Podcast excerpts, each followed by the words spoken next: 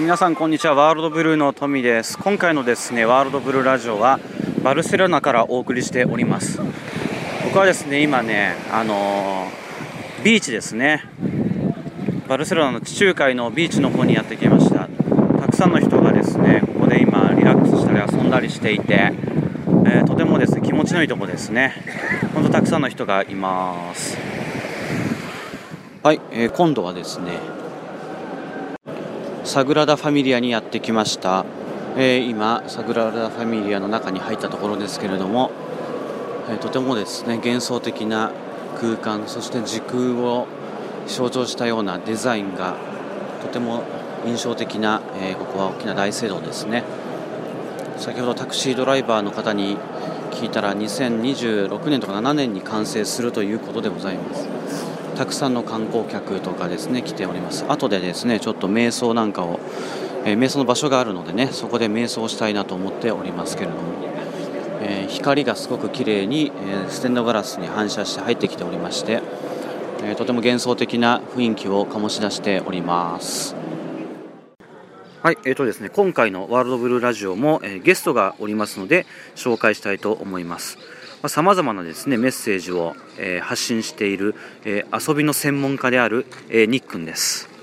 はい、こんにちは。ニックンと申します。はい、今回ですね、あのワールドブルーのああのアウェイクニングプログラムプレプログラムということで、はい。ね、いろいろ準備をして今回創造の源というのを体験してもらいまして、はい。ちょっとねそれを踏まえて今回ちょっと現実化についてちょっとね現2人ではい。話してみたいなと思いますけど、どうですか？創造の源のところではい。踏まえてちょっと現実化っていうとどどんな感じでした、や現実化は、うん。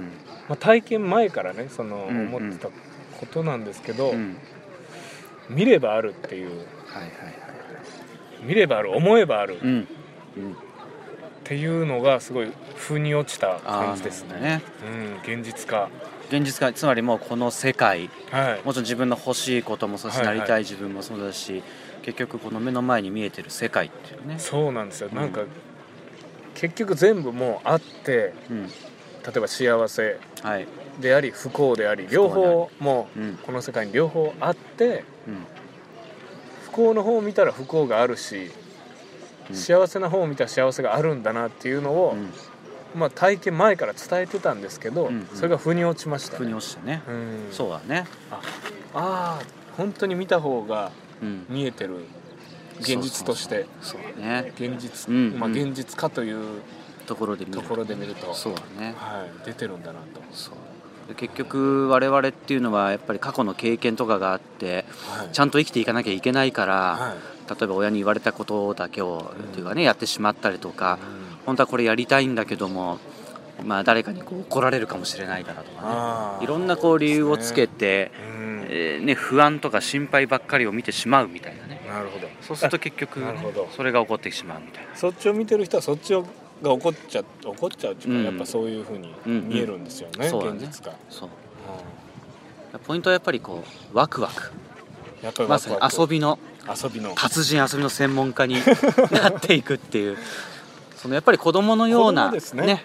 うん。あの想像の源の時もやっぱり子供になったいでしょ？やもうなんかね久しぶりにうん。何もなくその不安とか余計な未来の何かのために何かをしてるんじゃなくて今もう楽しいから見たいものを見てるみたいな、うん。その僕が体験したので言うとすごい美しいアートがたくさん見えたので、うん。それを見たいから見る。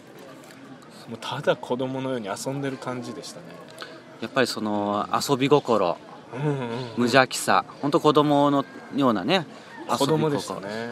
それが本当の自分の欲しいものとかなりたい自分っていうキーワードかなキーワードですね。だからやっぱりワクワクする。ワクワク。ビクビクではなくてワクワクする。あそれをこう一日の中でもねちょっとでもいいのではい。味わっていけば、人生はね本当に遊びにあふれて本当に欲しいものが気づいたらあるみたい。な見てるあ世界がね。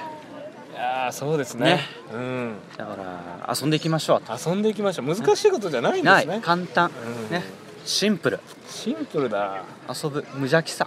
無邪気子さですね。ねはい、ねそれでいきましょ行きましょう、うね。はい。改めて確認しました。はい。はい。じゃあ今日はあのありがとうございます。ありがとうございます。はい、という感じでですね今回のワールドブルーラジオは、えースペインのですねバルセロナの方からお送りいたしました。では皆さんまた次回のワールドブルーラジオでお会いしましょう。Enjoy now.